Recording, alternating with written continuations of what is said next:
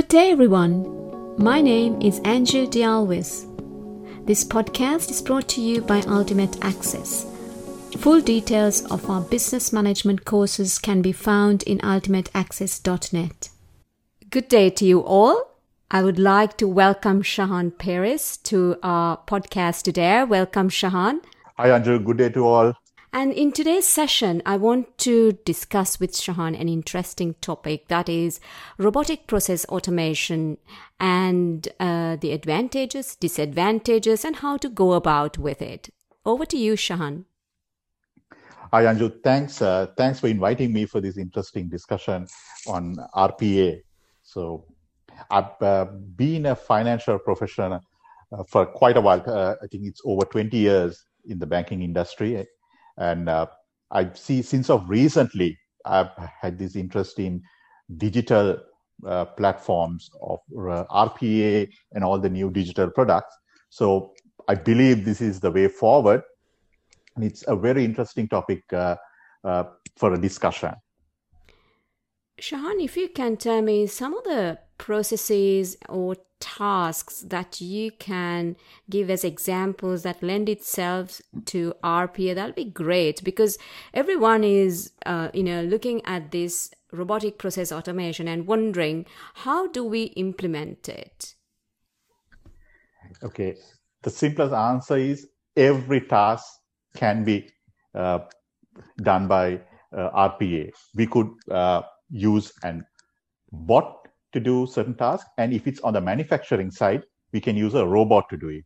So simplest example, I would say in the financial sector, we all have reports. Financial sector has reports, reports, and reports. Always there is reports. At any time you want anything done, the financial sector will give you uh, plenty of reports.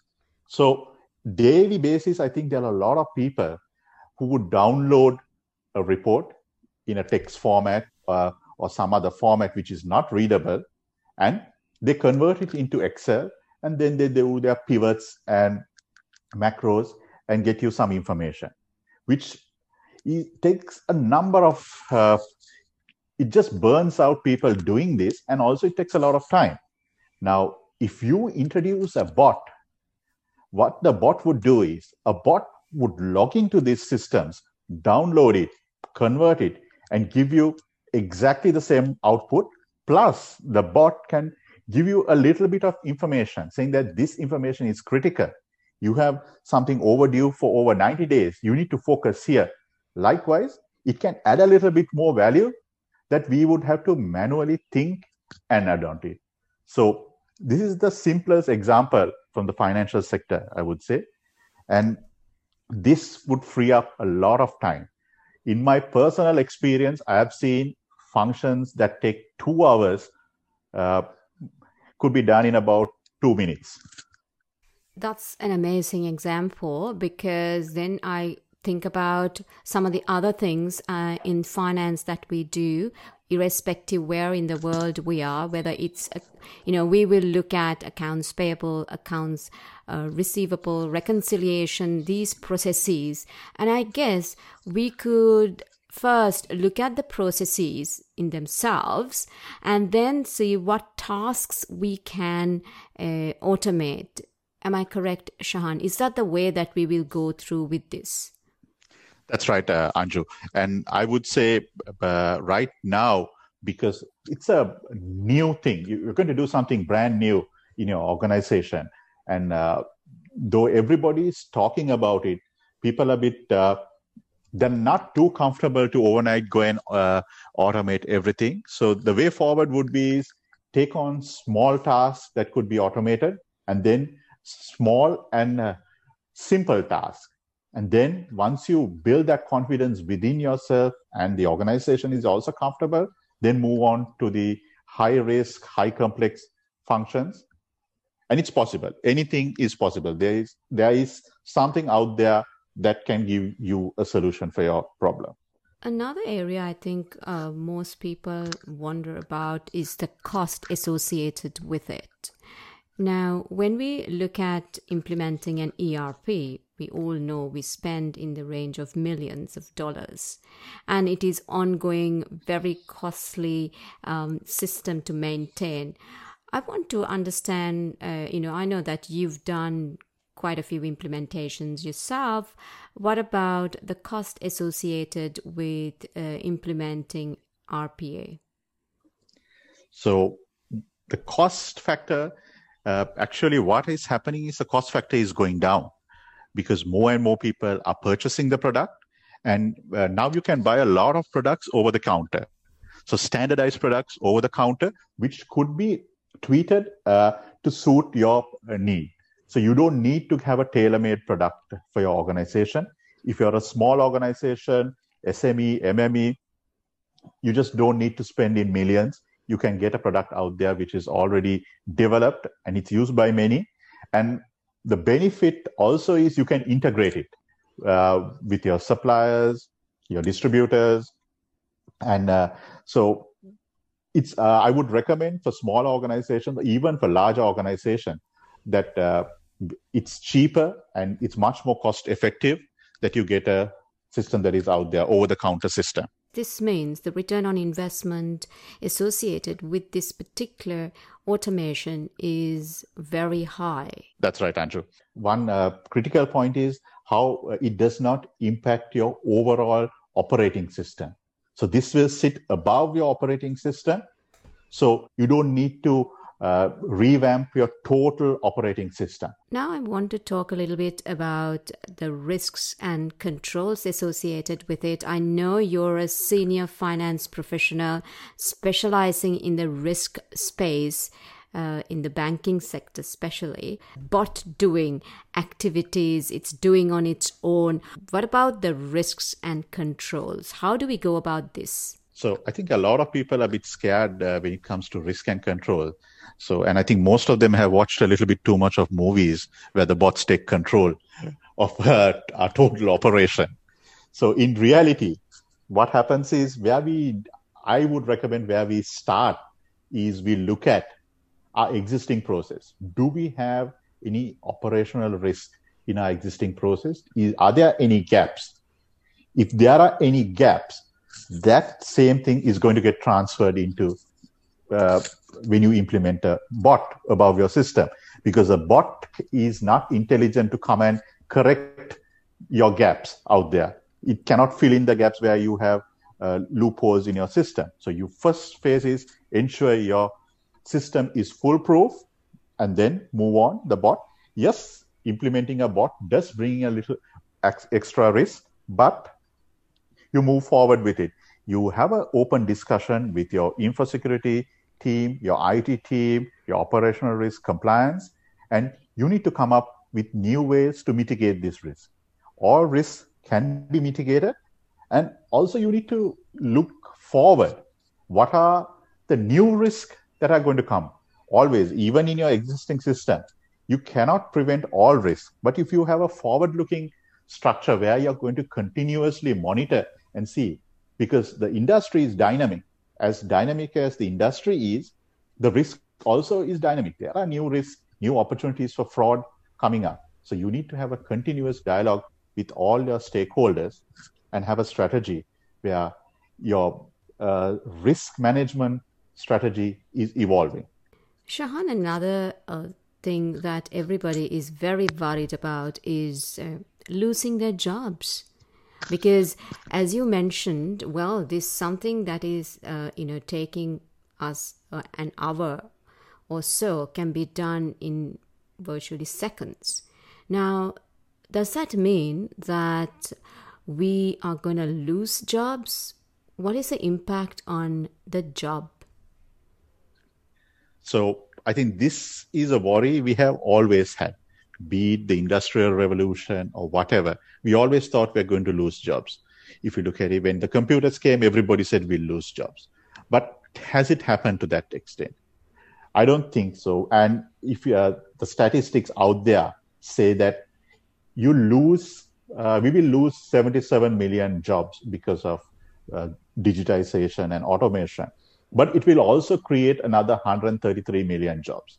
So these are just numbers thrown out there. But if you drill down deeply and look at it, the uh, one key thing is automation is going to allow you to upscale.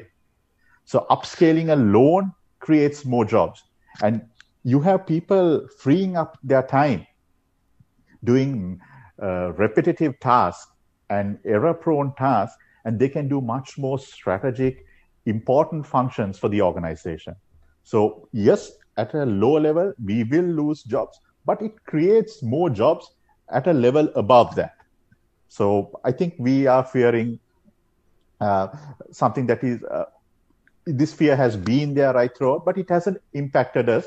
It hasn't impacted us in the past, so and I don't think going forward also it will uh, take immediately take away all your jobs and all of us uh, will be unemployed. No, it creates more opportunities than it uh, takes away our jobs. This is where anybody particularly in the finance sector, we are talking to more finance professionals here, that you should be looking at uh, ways of upskilling yourself um, constantly. And it's a lifelong learning process, I guess, uh, not you know just because you qualified uh, as an accountant does not mean that your learning ends there.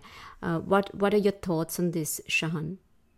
I totally, totally agree on it because uh, even uh, every profession does not stop from your qualification. Every profession uh, has to move forward. Even if you look at it, some creative uh, professions, like even an artist, needs to upskill himself. He needs to come up with new things. So, same with us accountants. We need to be uh, up and running, upskilling ourselves because the industry is changing, the customer is changing, everything out there is changing. So we need to upskill ourselves, and that's very key in today's context.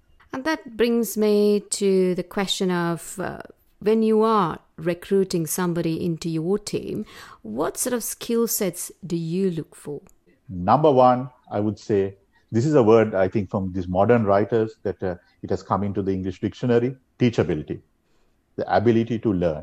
So we need to have people who are able to learn and to adapt into the situation.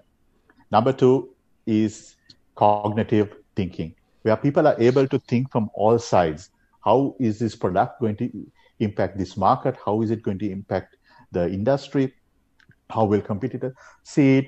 And how are we delivering? Whatever we do, we need to see uh, people be able to see cognitively. And that if you ask me top five, I would say creativity, positive mindset, because it's difficult right now. If you look at it, uh, we are trying to sell, uh, implement uh, digital products out there, and people might not be convinced, and there might there be a lot of resistance. So you need a lot of positive thinking out there.